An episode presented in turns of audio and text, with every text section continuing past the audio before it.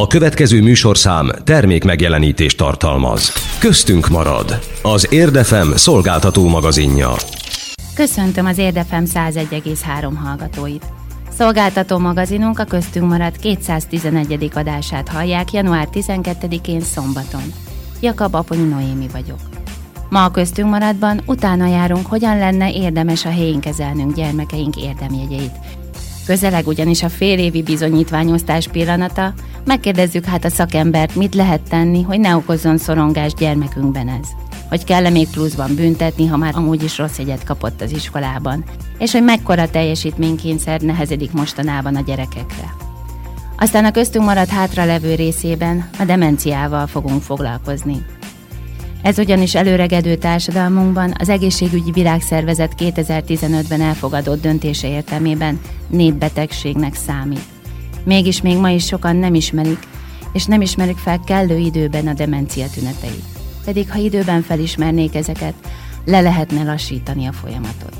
És közben még most, 2019-ben is hajlamosak vagyunk inkább elfordulni a demenciával közdőktől. Mintha még ma is stigma lenne demensnek lenni.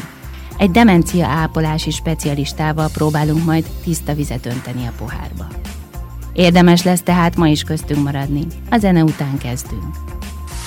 Érdefem, Érdefem. 101,3. Friss hírek, friss zenék. Érdről szeretettel.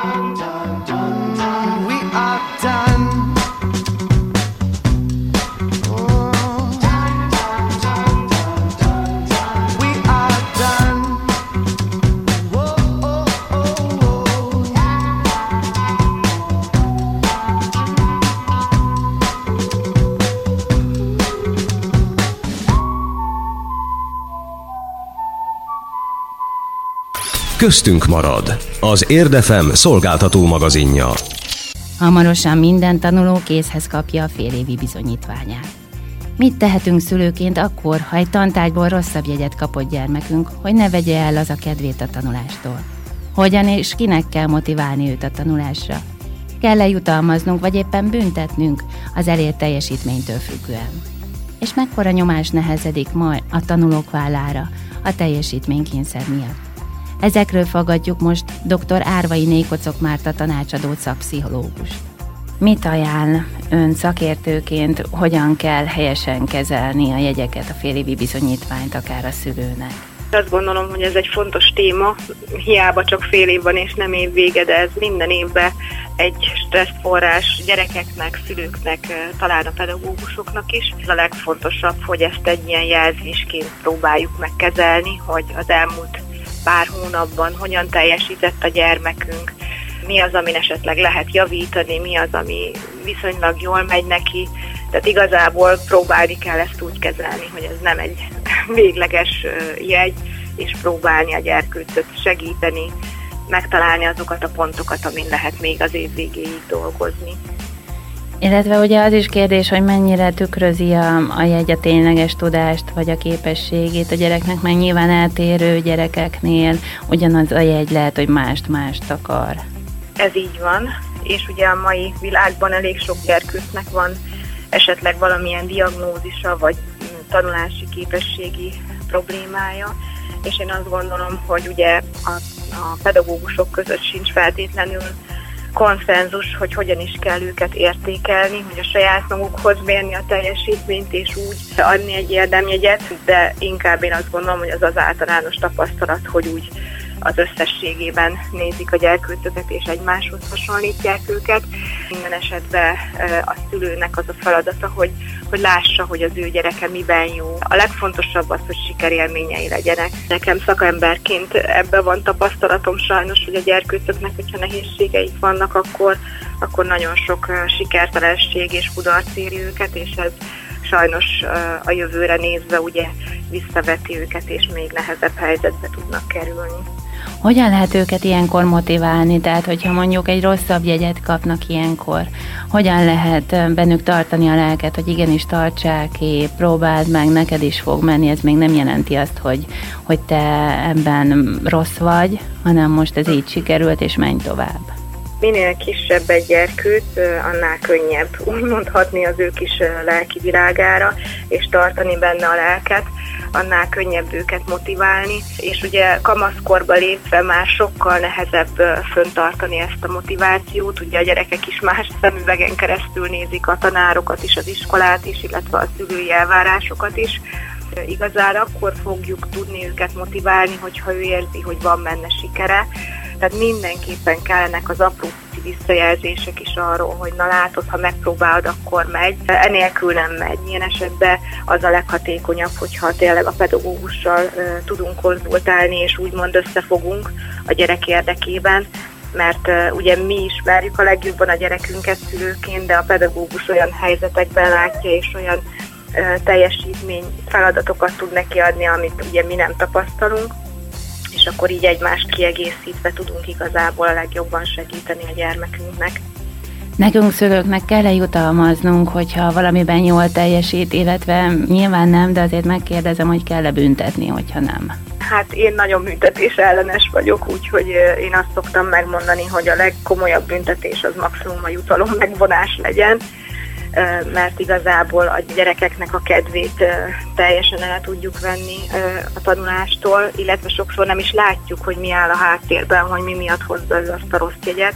Sokszor azt gondoljuk, hogy lusta, vagy direkt nem akar odafigyelni, de előfordulhat, hogy tényleg valamilyen képesség problémák, vagy esetleg szociális problémák állnak a háttérben, és ugye emiatt nem tud a gyermek a, a képességeinek megfelelően teljesíteni Hát a jutalmazás ugye ez egy másik kérdés, és szerintem minden szülőben ez egy nagy dilemma, mert ugye egymástól is hallják, hogy főleg az évvégi bizonyítványért mekkora jutalmak járnak a gyerekeknek, és ugye ez hat a többi szülőre, és aki eddig nem akart semmilyen jutalmat, az is elgondolkozik. Igazából az a legfontosabb, hogy a gyerek érezze, hogy ez az ő feladata Tehát el szoktuk ugye mondani nekik, hogy anya meg apa dolgozni jár, nekünk ez a munkánk, neki pedig az a munkája, hogy iskolába jár és, és tanul és teljesít.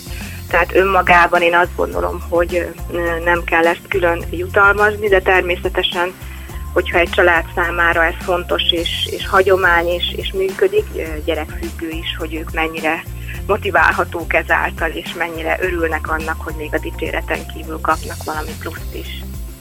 Mit lát különben, mennyire téma otthon manapság az iskola? Tehát azon túl, hogy házi feladatokat kell persze csinálni, tanulni kell, készülni kell az órákra, el szoktak-e beszélgetni a szülők, vagy, vagy ajánlatos elbeszélgetni a szülőknek gyerekeikkel az iskoláról, meg arról esetleg, hogy nekik milyen iskolás élményeik voltak? Téma is, tehát mindenképpen, ha találkozunk a gyerekünkkel ugye délután este, akkor az az első kérdésünk, hogy na mi, mi volt ma a suliban, a gyerekek ezt nagyon nem is szeretik, és nekem az a tapasztalatom, hogy a legük van, sokszor hazaérnek, és, és annyi minden éri őket, hogy, hogy hirtelen nem is tudják, és azt mondják természetesen, hogy semmi nem történt. Ugye sok múlik azon, hogy hogyan kérdezünk, mikor kérdezünk, ezekkel lehet egy kicsit játszani, hogy, hogy tényleg olyan helyzetekben mondjuk vacsora vagy fürdés közben, amikor egy kicsit már ellazultabb, kipihentebb a gyerkőt, akkor beszélgetni arról, hogy mik is érték aznap őt, én, nekem az a tapasztalatom, hogy a gyerekek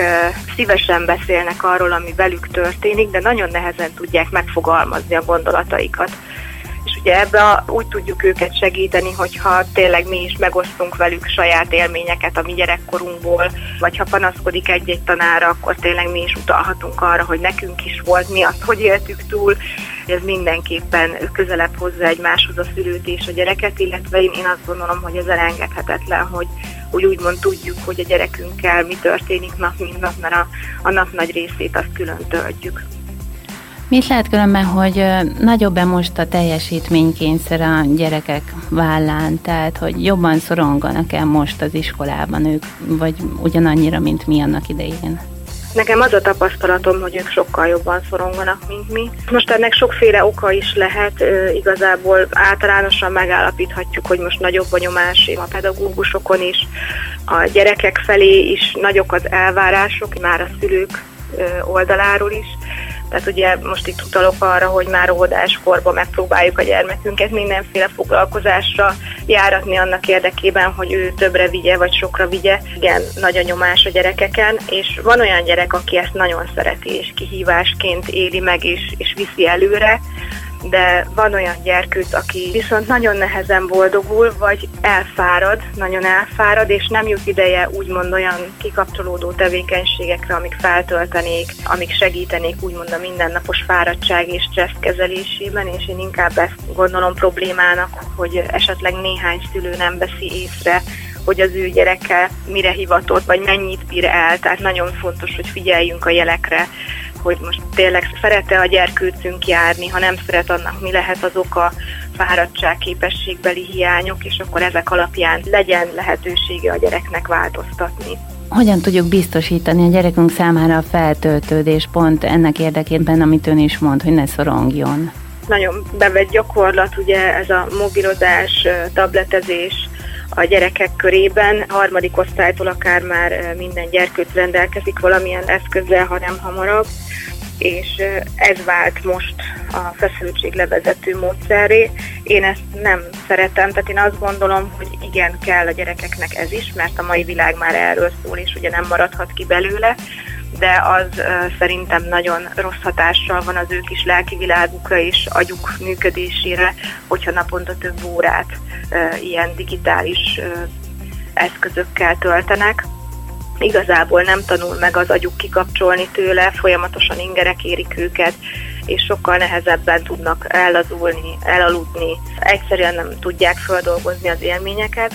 Én azt szoktam mondani, hogy minél kisebb életkorról beszélünk, hogy a játék az még mindig, és a mozgás az, ami, ami a legjobb feszültséglevezető, és itt most nem feltétlenül az edzésekre gondolok, mert ott nyilván azt kell csinálni, amit az edző mond, és ott is úgy kell viselkedni, de is egyénfüggő, illetve életkorfüggő is. Tehát máshogy reagál egy hat éves egy edzésen, a, a feszültséglevezetés szempontjából is más, hogy mondjuk egy 16 éves. tehát nyilván minél érettebb, idősebb a gyermek, annál jobban tudja ő ezeket használni. Olvastam valahol egy olyan véleményt is, talán pont Bekerdi professzor úr írta, hogy, hogy nem biztos, hogy a kitűnő tanulókból lesznek aztán a sikeres emberek, ez egy bizonyíték, tehát nincs egyenes arányosság igazából az iskolai teljesítmény és az életben való beválás között. Minden szülő, ha elgondolkodik, hogy milyen osztálytársai voltak annak idején, és ma ki hogy boldogul az életben, nem találunk feltétlen kapcsolatot. Az iskolában sok olyan képességre van szükség, ami az életben is később, viszont sok olyan kényszer is van, vagy olyan plusz dolgok, ami olyan elvárás, ami csak átmeneti legfontosabb, hogy a gyerkőt boldog legyen, tehát én mindig ezt szoktam mondani a szülőknek is, hogy én, én hiányolom a gyerekekből a felszabadultságot és a boldogságot, az örömképességet, és igazából akkor fog tudni jól teljesíteni most is, és majd a munkahelyén is, hogyha megtalálja az örömét, és, és ki tud kapcsolódni, föl tud töltődni, tehát ezek így oda-visszahatnak egymásra, és ennek szerepének kellene lenni a, a mindennapokban. Mitől lehet ez különben? Pont azért, mert mindig úgy érzi, hogy viselkednie kell, tehát hogy nem tud ténylegesen kikapcsolódni, felszabadultan viselkedni? Igen, tehát hogyha mondjuk jön hozzám egy gyerek, és megkérdezem, hogy na, szereted-e az iskolát, mit szeretsz benne, mit nem szeretsz, akkor szinte mindig azt mondják, hogy a 10 perces szünet az kevés. Tehát, hogy igen, túl sok az az idő, amit azzal töltenek, hogy fegyelmezik őket, ülni kell eleve egész nap, tehát ez a másik legnagyobb probléma, amit ugye megfogalmaznak. Ha magamra gondolok, hogy hogyan dolgozom, és mennyire van szükségem ebédszünetre, kikapcsolódásra, tényleg elvégezni bizonyos dolgokat, ezek a 10 perces szünetek és ez a merev rendszer, illetve az, hogy ő mikor hazamegy, akkor szinte muszáj, hogy ott is leüljön, és este 8-ig, 9-ig tanuljon, jogosan vannak kiakadva, mert ugye mi sem szeretünk mondjuk akár hazavinni munkát, és, és még otthon is ezzel foglalkozni. Ő tőlük viszont elvárjuk, hogy minden nap ott üljön 6-7 órát az iskolába, és utána még estig tanuljon. Illetve még az jutott eszembe a büntetése visszatérve, hogy azt meg aztán végképp gondolom nem javasolja, hogy ne adj Isten szeretet megvonást színeljünk azért, mert mondjuk ő rosszabb jegyet hozott haza, mint mi azt képzeltük egy tantárból. Igen. Igen, hát erre külön fölhívnám a figyelmet, ugyanis elég sok depressziós tünettel rendelkező gyerkőc van, akik pont emiatt szenvednek, hogy a szülő nem azt látja benne, amit ő elképzelt, amit ő elvárt tőle, és igazából ugye emiatt próbálja így büntetni de nem az a cél, hogy mindenkiből professzort faragjunk, hanem hogy mindenki megtalálja azt, amiben ő ügyes, amiben ő jól érzi magát, és akkor arra felé terelgetni. Szeretet megvonással soha ne büntessük a gyerkőcöt. Nekem, ami most föltűnt így újdonságképpen, hogy ugye változik az iskolai felvételi rendszer, és emiatt már nem csak az érettségi előtt álló diákok szoronganak, hanem már az elsős gimnazista, tehát ők a kilencedikes évfolyam, tehát ők őket már azzal várják az első szülői értekezleten, hogy mi vár rájuk a következő négy évbe, és olyan szinten sokkolják őket, hogy de nyelvvizsga kell, de tanulni kell, tehát egy csomó mindent elmondanak, hogy például most ez egy teljesen újdonság, hogy emiatt került hozzám néhány fiatal, akik egyébként jó képességűek, jó tanulók, de ne teljesen emiatt, hogy úristen, akkor most nem elég tanulni, hanem még akkor teljesíteni is kell. Tehát ez, ezzel igazából én azt gondolom, hogy nagyon stresszeljük a gyerekeket, és, és tényleg egyre több és egyre súlyosabb pszichés zavarral küzdő gyerkőc van. Az iménti percekben dr. Árvainé Kocok Márta tanácsadó pszichológussal beszélgettünk arról, hogyan kezeljük a helyén szülőként gyermekünk félévi bizonyítványát. De maradjanak köztünk, mert hamarosan egy sokakat érintő életállapottal, a demenciával folytatjuk a műsorunkat. Érdefem 101,3. Érdről, Érdről szeretettel.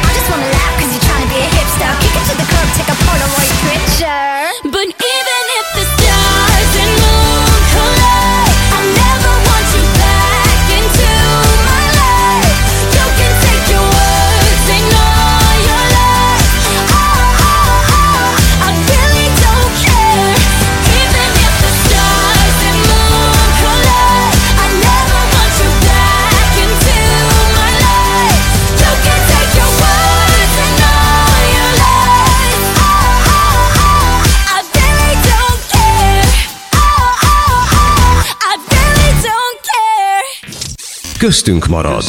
Az Érdefem szolgáltató magazinja. A Nemzetközi Alzheimer Társaság felmérése szerint 2015-ben 47 millióan éltek demenciával világszerte, de számuk 2030-ra globálisan elérheti a 74 milliót, 2050-re pedig a 131 milliót is. Itthon sajnos, mint a legtöbb betegség esetében, ugye demenciát is csak nagyon későn diagnosztizálják vagy veszik észre pedig ha időben észlelnék, a folyamat lelassítható lenne. Más és sokan még ma is úgy kezeljük a demenciát, mintha ez egy stigma volna. Juhász Ágnes évek óta foglalkozik demens emberekkel külföldön és itthon egyaránt. Számos könyve jelent meg a témában, és sorra járja az ország városait, hogy szimulációs úgynevezett érzékenyítő tanfolyamokon mutassa be a professzionális ápolóknak és a gondozó családtagoknak, milyen gondokkal szembesül nap mint nap egy demens ember mert azt vallja, csak ha igazán megértjük, akkor tudjuk helyesen ápolni őket. Ővel beszélgetünk most. Kezdjük talán onnan, hogy miért kezdtél el foglalkozni a demenciával. Ausztráliában végeztem el egy diplomás ápolóképzést 2007-8-9-ben, és ugye az iskola mellett egyrészt munkát kellett vállalnom, több ok miatt is, és a sors elsodort engem egy pihenőházba, ahol csak demensbetegekkel dolgoztak, és három műszakba kerestek munkatársakat, és én lettem az, aki a hétvégéket bevállalta nyilván az iskola mellett. Ilyen nappal lehetett monitorozni egy idő után a betegeknek a szokásait, egyáltalán a demencia természetét megismerni, hogy ez mi is, és én első látásra beleszerettem. A végzettségem után ez a jó helyen, jó időben, tipikus szituációban kineveztek ennek a pihenőháznak a koordinátorának, tehát egy csomó más szemszögből, aspektusból is ráláttam a demencia ellátásra. Nagyon jó, hogy ott, nagyon jó, hogy Ausztrál, Ausztráliában egy teljesen más szemlélettel, egy pozitív hozzáállással, és akkorra már egy évtizedes tapasztalattal, akár terápiában, akár diagnosztikában, egyáltalán társadalmi megítélésben olyan eh, helyen ismertettem ezzel a korral, amit eh, hála jó Istennek eh, haza tudtam ültetni, és igyekszem átadni azoknak, akik ilyen betegekkel foglalkoznak. Tehát ugye azóta már megjelent három könyved is? 2014-ben írtam a memóriaőrzőt, az még egy ilyen teljesen bevezetés tulajdonképpen egy demens beteg világában, egy konkrét karakteren keresztül. 2016-ban megjelent egy könyvem, Dementia Whisperer, tulajdonképpen a demencia suttogónak tudnám fordítani, ezt Angliában adták ki Londonban, illetve most 2018-ban, de tavaly májusban jelent meg a Demencia szakápolás című könyv szintén Magyarországon, ami pedig már egy kicsit tematikusabb. Nyilván a négy év, ami eltelt az első és a második magyar könyvem között, a témában is érezhetően egy picit magasabb szintre emeltem, hiszen rengeteg gondozó vesz most már részt azóta tréningeken, továbbképzéseken, különböző oktatásban, úgyhogy igyekeztem szélesíteni az ismereteket. Na és akkor nézzük csak, hogy mi is ez a demencia. Nem is rossz, hogyha rögtön az elején tisztázzuk, mert hogy ez nem egy konkrét betegség, és én ezt a saját oktatásaimban is meg szoktam kérdezni a hallgatóktól, hogy mit gondolnak, amikor azt mondom valakire, hogy demenciás, akkor itt mindannyian egyre gondolunk-e. De nem, ez egy gyűjtő fogalom, egy ernyő terminológia demencia, ami egy tünetcsoportot foglal tulajdonképpen magába, tehát megvan annak a kritériuma, hogy miknek kell teljesülni ahhoz, hogy valami ez alá, az ernyő alá bekerüljön, mint demencia típusú megbetegedés. Nyilván ez az agynak a betegsége, tehát itt agysejt elhalásról beszélünk, viszont típusonként ezek az okok, ezek mások, tehát más dolgok miatt indul meg az agysejt elhalás, kognitív gondolkodásra, kognitív agyi funkciókra is hatással van, rövidtávú memória sérülése vagy teljes elveszése, probléma megoldás képessége csökken, ugye a beszédet, az érzékelést is érinti, tehát ezekből a tünetek betegségekből összeadódva, és hát ez egy progresszív betegség, tehát az idő előre haladtával ugye elsúlyosbodik az állapot, minél nagyobb területen halnak el az agysejtek. Le lehet elassítani, vagy meg lehet előzni ezt? Ez megelőzni, ez egy érdekes kérdés. Itt rögtön felhívnám a figyelmet azokra az álhírekre, hogy itt hogyan kerülj el az Alzheimer-kort, tíz étel, amitől nem lesz demenciás, és a többi, és a többi, hát így nem. Irdatlan beteg számmal dolgoztam 12 év alatt, mert ugye Ausztrálián kívül én még Angliában is kb. annyi időt eltöltöttem, és annyiféle beteggel dolgoztam, hogy egyszerűen nincs egy ismétlődő mintázat, amire nem csak én, de bármilyen kutató vagy professzor azt mondaná, hogy igen, megtaláltuk, hogy ez a kiváltók. Tehát így nem előzhető meg. Én arra azt szoktam mondani, és nem az én mondásom, de szívesen átvettem, hogy ami jó a szívnek, az jó az agynak is. Tehát rosszat nem csinálunk vele, hogyha egészségesen élünk, sokat olvasunk, de hát mondom, még egyszer volt olyan betegem, aki tanár volt egész életében, és még súlyos demensen is a, a Colin Dexter könyv volt az első, amit felkapott, ha sétálni mentünk, holott olvasni már nem tudott belőle, de annyira érzelmileg kötődött a könyvekhez, hogy komfort érzést adott neki azt, hogy magával viheti. Mik azok a tünetek, amelyekkel orvoshoz kell már fordulni?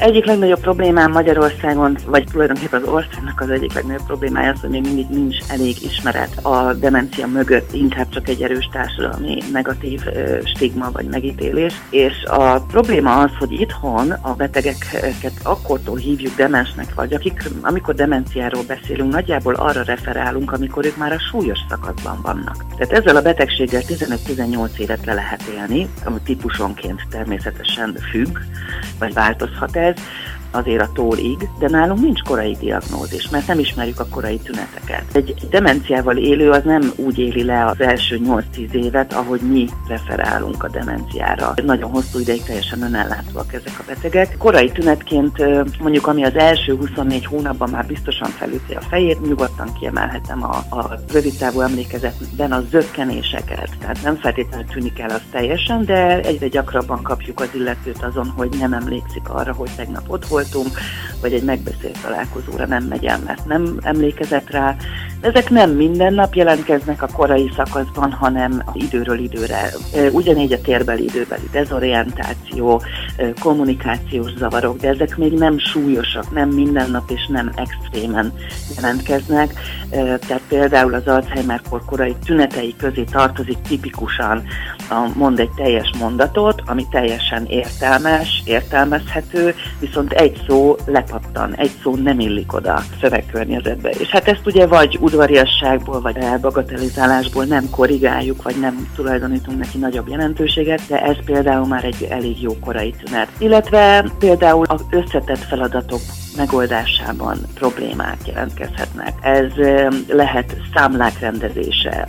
Olyan ember, aki világéletben precízen fizette be a számlákat, egy-egy felszólító levél megjelenik, mert hogy valamiért kihagyta a számlát. Vagy elővette, de nem tudta a komplex folyamatot végigvinni, hogy ott le kéne tépni a sárgarét, elmenni vele a postára. Tehát ilyen összetett feladatokban már jelentkezhetnek zökkenők. Ha ezeket a korai tüneteket észreveszünk, és időben fordulunk orvoshoz, akkor le lehet elassítani a folyamatot. Tehát hát akkor lehetne lelassítani igazán. Így van. Tehát itt a nagy probléma az, hogy halljuk és olvassuk, egybe van mosódva ugye az angol irodalom, ami millió számra elérhető az interneten, és az a picike, ami magyar nyelven a demenciáról, és azt látjuk, és úgy veszik át adott esetben egy-egy médiumnál, hogy ó, hát a demencia lelassítható, az Alzheimer-kor lelassítható. Hát igen, ha korai szakaszban felismernénk, valóban kitolható lenne egy-egy stádium, akár gyógyszeres kezeléssel is, még egyszer a gyógyszeres kezelés súlyos szakaszban már veszett fejszenyele. Tehát azt gondoljuk, hogy elmegyünk az orvoshoz, amikor már extrém viselkedése van a betegnek, adott esetben 10 éve él Alzheimer korral, és hogyha majd kap egy pirulát, akkor az ott megáll, stagnálni fog. Hát nem. Tehát súlyos szakaszban ezek már nem annyira hatékonyak ezek a gyógyszerek, de való igaz, hogy egy terápiás környezettel, egy demenciát értő környezetben, egy adott esetben memóriát stabilizáló gyógyszerrel nem fog megállni a folyamat, viszont lehet, hogy két év helyett négy évig még lesz az illető teljesen önellátó. És akkor beszéljünk kicsit arról, hogy milyen alapelvei vannak a hatékony ápolásnak. Hát egyáltalán megismerni a demencia természetét. Én másfél éve végzek egy demencia szimulációs érzékenyítő workshopot, ami hát eddig nagyon nagy sikerrel fut az országban, főleg gondozók részére, de voltam már gondozó családtagoknál is egy-egy csoportban. Itt át kell élni, hogy milyen demenciával élni, és itt át lehet saját bőrén a résztvevőknek. Tehát milyen érzékszervi hiányosságokkal, vagy érzékszervi csökkenésekkel, funkciócsökkenésekkel vágnak neki minden egyes napnak ezek a betegek. Mi az, ami stresszor, mi az, ami zavaró, és akkor ezeket nyilván azonosítjuk, és mellé rendeljük azt, hogy hogyan lehet ezeket kiiktatni, illetve hogy lehet egy ilyen beteget validálni, segíteni, megérteni, hogy mit akar kommunikálni adott esetben akkor is, ha már egyáltalán nem formál szavakat verbálisan. Szóval érdekes és összetett, ez egy elég hosszú téma, de alapvetően a demencia természetének a megismerése az első lépés ahhoz, hogy demencia barátok legyünk, és az ilyen emberekkel együtt tudjunk élni, mert hogy én ezt életállapotnak is hívom, ahelyett, hogy azt mondanám, hogy kor vagy betegek, ugyanis egy demens betegnek attól, hogy demens nem kell kórházban lennie. Tehát otthon családtagok is ápolhatják adott Hát esetben. nyilván. És ápolják is, hozzáteszem nagyon gyorsan, tehát rengetegen ápolnak demens hozzátartozott itthon, csak én, én amellett vagyok, és azt az álláspontot is képviselem, hogy itt az ország háromnegyede gyakorlatilag belehal a gondozásba, mert hogy nem ismeri azokat a fogásokat, nem ismeri a betegség természetét, amivel ezek a hétköznapok élhetők lehetnének. Úgy, hogy nem ismerjük, és úgy, hogy forszírozunk dolgokat, vagy mi magunk vagyunk a stresszorok bizonyos helyzetekben, például felmeljük a hangunkat, mert harmadszorra se figyel oda a beteg, hogy mit mondunk, vagy hozzászólunk, ugye automatikus emberi reakció, hogy megemeljük. Picit ez egy stresszor, tehát mi magunk billentjük ki tulajdonképpen a beteget a mentális egyensúlyából. Tehát számos ilyen apró dolog van, amit meg lehet tanulni, ez egy tanulható szakma, de ennek hiányában bizony nagyon keserves, hiszen kihívást jelentő viselkedésekkel tele vannak ezek a betegek. De akkor ezeken a tanfolyamokon gyakorlatilag el lehet sajátítani ezeket a képességeket. Hogyne, hogyne. Hát azt nem mondom, hogy egy hat órás tanfolyamon belül mindent meg lehet tudni a demenciáról. Én 12 éve dolgozom benne, külföldön tanultam, vannak végzettségeim róla, és még mindig nem tudok hátszülni és azt mondani, hogy mindent tudok. A demenciáról ez egy nagyon dinamikusan fejlődő és változó szakterülete a geriátriának, tehát tulajdonképpen az idős gondozáson belül egy, egy teljesen izolált, külön szakma a demens gondozás, de nagyon sokat lehet, igen, nagyon sok fogást is, tehát praktikai fogást tudást is el lehet sajátítani és tanulni, illetve szemléletet, ami a legfontosabb. Tehát rengeteg olyan visszajelzésem van azoktól, akik szerveznek egy-egy ilyen szimulációt a dolgozóiknak, hogy minden könnyebben megy, könnyebben lehet napi rutint végezni, könnyebben lehet őket irányítani, rávenni őket feladatok elvégzésére, és hát így nyilvánvalóan mindnek van egy kettős értéke is, mert a gondozó sem fárad le annyira, mint ez a tudás nélkül. Egy pár dolgot meg tudná említeni, egy kicsit kinyitná nekünk is a szemünket, hogy mégis mind mennek keresztül a mindennapokban a demenciával küzdők. Egy része ugye egy anatómiai dolog, tehát az, hogy az agyban agysejtek halnak el, típustól függően különböző területein az agynak, nyilván érinti mind érzékszervet. Tehát nem kell a betegnek például dioptriás problémájának lenni, vagy szürkehályognak lenni a szemén ahhoz, hogy ne lásson ne lásson jól, hogy ne legyen térlátása, hogy csak csőlátásba érzékelje a világot. Tehát például gondozói szempontból, ha ezt átéljük és megtanuljuk, akkor nem fogunk már oldalról beszélni a beteghez, hogy milyen fontos az, hogy lásson engem és a számat és a szemkontaktust tartsam, amikor vele beszélek. Fontos, hogy milyen szavakat választok. Ugye az értés az nem azért probléma nekik, mert ők buták, hát leéltek egy életet, rengeteg professzor van közöttük, akik demenciával élnek időskorukra, tehát itt nem az intellektus tudatos hiánya az, ami gondot okoz, hanem az, hogy ugye kevesebb agysejtel dolgozik az agy, tehát olyan csökkentett kapacitással működik, ahol több időbe telik bizonyos kérdések észlelése, dekódolása és a válasz megfogalmazása, ugye mi pedig sürgetjük őket. Tehát olyan körülmények vannak például idős gondozásra megszabva Magyarországon például intézményben, vagy voltak, mert most már hál' Istennek van pozitív változás, ahol órarendhez ütemesen alkalmazkodni kell minden betegnek, és betették a demenciával demenciával élőket, és ugye egy nagy kalapba, őket nem lehet sürgetni. Őt, hogyha nem tudom lezuhanyoztatni 9.30-kor, sajnos van olyan negatív példa, hogy ha annyira van kiírva, akkor lefogjuk négyen és betoljuk az zuhany alá. Tehát ezek stresszorok, ezeknek a betegnek fogalma nincs, mi történik vele, meg van nyilvánvalóan rémülve, de hogyha valaki nem veszi a fáradtságot, hogy egyszerű mondatokkal, nem cizellált szavakkal elmagyarázza pontról pontra, tehát mindig csak egy lépést egyszerre, hogy mi történik velük, akkor nyilván ellent fognak állni, hogyha ezt jól csináljuk, akkor partnerek lesznek benne. Tehát itt igazából, hogyha megértjük, mik a napi nehézségei, hogy miért nem tud tájékozódni, hogy miért nem elég egyszer elmondani, hogy jobbra második ajtó lesz a WC, hogyha azon nincs egy olyan jelzés, ami kontrasztos, ami elválik a környezetben, ami elég nagy, hogy lássa, ami egyszerűen van megfogalmazva, akkor esélye nincs a betegnek, hogy el fog találni. Hogyha baleset éri akár a saját otthonában, ahol 60 éve lakik, és feltételezi a házastárs, hogy tudja, hol van, hisz itt lakik 6 évtizede, és hogyha esetleg egy baleset van, megint őt kiabálják le, megint őt büntetik meg, ugye, sőt felhívjuk a figyelmet arra a hibára, amit vétett, anélkül, hogy kapna egy visszacsatolást arról, hogy minden rendben van, itt lett volna, de most akkor megnézzük, teszek ide egy nagy jelzést, innentől meg fogja találni éjjel és nappal is, mert itt van egy kis világító vezetősáv, ami éjszaka is odavisz. Tehát rengeteg dolog van, ami ilyen apróságnak hangzik, de mégis ég és föld az életminőségében egy adott demenciával élő betegnek. Maradjanak köztünk, mert azonnal folytatjuk a beszélgetést Juhász Ágnessel, demencia ápolási specialistával. Ismét egy magyar zene az Érdefemen.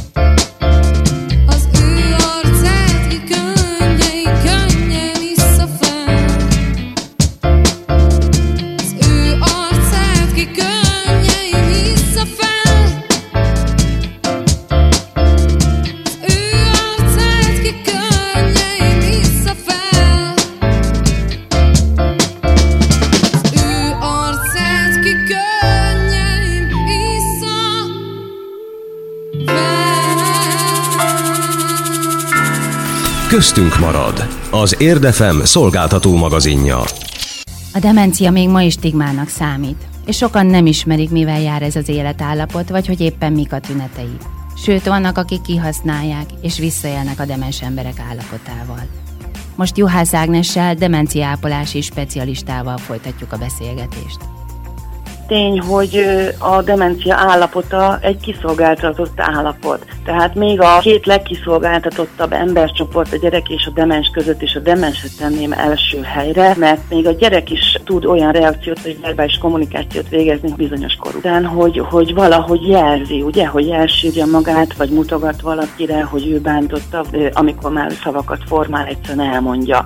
A demens nem tudja elmondani, tehát nem tudja verbálisan kommunikálni, arról nem is beszélve, hogy a rövid távú memória nem működik, tehát azt érzi, hogy valami rossz, mert érzelmileg emlékeznek ezek a betegek, ugye ezt évhit, hogy, ne, hogy nem, de nem tudja ö, szavasítani azt, hogy ö, kibántotta, vagy mi a félelme, vagy elfogyott a pénze, vagy eltűnt a bankszámlámról. Tehát ez külföldön igenis egy komoly kérdéskör, amit már nem most, hanem évtizedekkel ezelőtt megpróbáltak feketénre, fehérre leszabályozni. És itthon azért ez egy következő lépés, hogy ennek legyen egy jogi háttere, mert gyakorlatilag minden, ami van önrendelkezésről, vagy az idős emberek védelméről, az az idős gondozáson belül lett meghatározva, és valahogy a demenciával élők ebből kimaradtak. Tehát az, hogy mikor ki lehet jám forszírozni azt, hogy minél korábbi diagnózissal még saját maga rendelkezhessen olyan kérdésekről a beteg, ami későbbi életszakaszában a betegséggel már igenis fontos kérdés lesz, hogy ki dönthet az ő életéről, ki írhat alá szerződéseket, ki dönthet a financiális dolgairól, hagyott-e végrendeletet, és a többi, és többi. Ez egy terület. Vannak az abúzusok fizikailag, vagy verbálisan, vagy lelkileg, emocionálisan. Tehát büntetünk valakit, azért mert sok gondunk van vele. Na majd megnézed, mikor jövök én be legközelebb a szobába, ugye? Ezek az emberek nem tudják elmondani, hogy nem evett öt napja, vagy nem szülték le a pelenkáját, nem tudom, 24 órája, mert nem képes rá, hogy emlékezzen, mi történt vele, vagy valaki megszorította a kezét éppen napi rutin közben. Ott maradt az öt ujjanyom, de nem látja senki, mert egy ugyanolyan ember végzi a mosdatást mindig vele, tehát másnak a látókörébe ez nem kerül be. Tehát ez nagyon-nagyon érdekes kérdés, hogy hogy lehet ezeket az érdekeket védeni. Egy olyan embernél, aki gyakorlatilag a saját életében már nem tud emlékeket előhívni, és nem tudja elkommunikálni azt, hogy mi történik vele. És ezek szerint még mindig van ilyen? Hát gondoljon bele, hány olyan ember élhet egyedül Magyarországon, aki adott esetben elindult ugye a, a demencia lefolyása nála, viszont nem él vele rokon. Rengeteg ilyen történettel szembesülő. Bekopognak egy 27 darabos étkészlettel, és hogyha az illetőnek van is otthon pénze, aláírja, kifizeti, átveszi, akkor nem fog rá emlékezni három óra múlva adott esetben, hogy hova lett a pénze, vagy odaadták az étkezetet, vagy csak ígérték, hogy majd küldik, ugye arra se fog emlékezni, hogy megkapta-e, vagy nem, vagy ha megkapta, hova tette, hogy legközelebb jön egy rokona látogatni, csak azt látják, hogy csak van ugye a, a financiális háttere az illetőnek. Ezekkel így vissza lehet élni, mert hát nyilvánvaló az első pár mondata után annak, aki árul, annak, aki el akar valamit adni, mondjuk úgy rá akar valamit sózni valakire, azért az egyértelmű, hogy főleg középsúlyos, súlyos demencia szakaszban, hogy, hogy az illető demens. Meg lehet-e azt határozni, hogy hol a legrosszabb a helyzet itthon, és hol a legjobb, hogyha van ilyen, hogy legjobb? Például Alzheimer kafék, ugye ez Győrhöz kötődik, egy támogató csoport demenciával élőknek és hozzátartozóiknak. És ugye az elsőt megcsinálta dr. Menyhát Miklós egy külföldi példa alapján 2015-ben. Azóta már 40-et is meghaladta a számuk. De van egy régió, ahol nincs Alzheimer Café. Ugye országos elosztásban egyre több, főleg nagyváros, de kisváros és település is, község is van, ahol elindította a saját Alzheimer Caféját, tehát havonta egyszer egy, egy fórumot ad olyan embereknek, akik kérdéseik vannak és válaszokra várnak, mindig különböző előadókat hívnak különböző demenciával kapcsolatos specifikus témakörben, meg egyáltalán a kiventilálás lehetősége, az, hogy lássák, hogy mások is vannak így, nincsenek egyedül, tehát mindenképpen hasznos ez a dolog, de van olyan régió, ahol nincs egy se. Nagyon fontos lenne a szemléletváltás, tehát itt a társadalomnak kéne egy picit máshogy nézni. Ugye nagyon, nagyon sok szerepe van abban, hogy a beteg nem jut el orvoshoz, vagy a hozzátartozó nem viszi el nagyon sokáig, mert hogy van egy betegség tagadás a stigma miatt. Ugyanis a demens szót itthon még mindig azzal azonosítjuk, hogy bolond, hogy sárga házba való, hogy flatnis, hogy el fogják venni a házat és bekerül egy pszichiátriára. amiről szó nincsen, de hát nyilván így, ha ennyit tudnék róla, én sem vallanám be, hogy beteg vagyok, hanem a halálomig tagadnám, és kézzel lábbal tiltakoznék a kivizsgálások ellen, mert arról sokkal kevesebben beszélnek, hogy mennyi minden tehető azért, hogy ezek a betegek méltóságban éljenek, akár haláluk pillanatáig. Az iménti percekben Juhász Ágnessel, demencia ápolási specialistával beszélgettünk. Köszönjük figyelmüket! Köztünk maradt című magazinunk 211. adását hallották. Egy hét múlva újra lesz köztünk marad, új témákkal és új riportokkal, új kérdésekkel és új válaszokkal. Véleményüket, hozzászólásaikat, témajavaslataikat szívesen vesszük, és a 0620 431 31 77-es SMS számunkon, vagy az Érdefem Facebook oldalán várjuk. Elhangzott riportjainkat az adás után megtalálják portálunkon, a www.érdmost.hu címen. Itt a rádiónk más műsorait is meghallgathatják, és a Városi TV anyagait is megnézhetik újra. Ne feledjék, műsorunkat vasárnap reggel 5 órakor megismételjük. Friss adással legközelebb, jövő héten szombaton 15 órakor jelentkezünk.